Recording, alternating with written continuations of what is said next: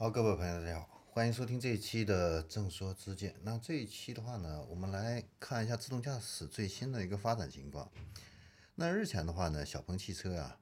呃，刚刚结束了它的自动驾驶三千公里远程挑战啊。那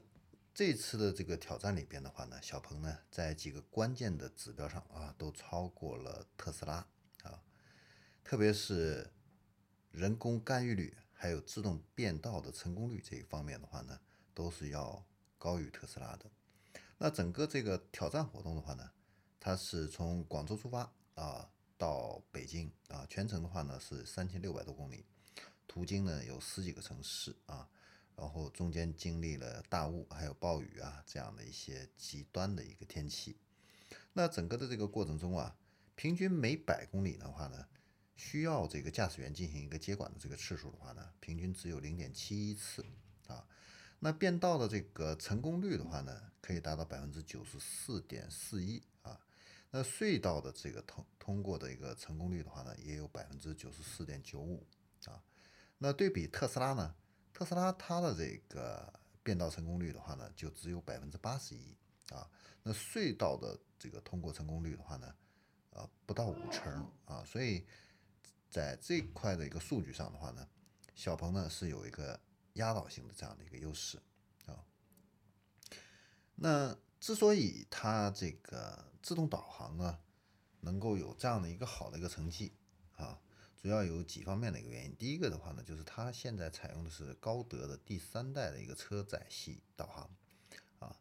然后它里边的话呢有高德的高精地图啊，自动驾驶的环境模拟显示等等。那而且的话呢，高德我们前一段时间也都说了，它现在可以实现这样的一个精准的车道级的一个导航。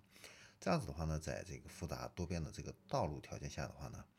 啊，它的这个自动驾驶的一个表现的话呢，也更出色一些。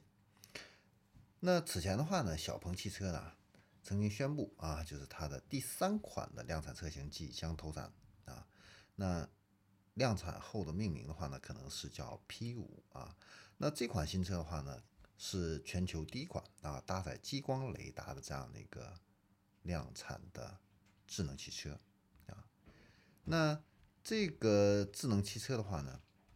因为配备了一个激光雷达啊，它最远探测的距离可以达到一百五十米，而且呢，每五毫秒的话呢，就会刷新周围环境这样的一个感知。那整个车的话呢，会有三十二个自动驾驶的一个传感器啊。那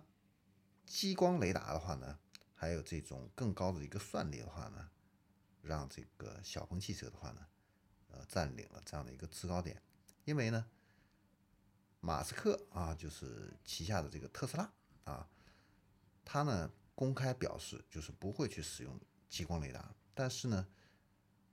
特斯拉的解决方案呢是视觉摄像头再加上毫米波雷达，这样的一个成本低，但是它存在一个问题，就是对高速的这个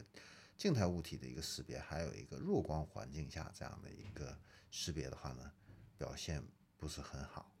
啊。呃，所以的话呢，在某种程度上啊，那小鹏汽车在这个方面的话呢，它是取得了这样的一个竞争的一个优势啊。好，那这里是正说之见，关于这个自动驾驶啊最新的一个情况，给大家分享到这里，我们下期再见。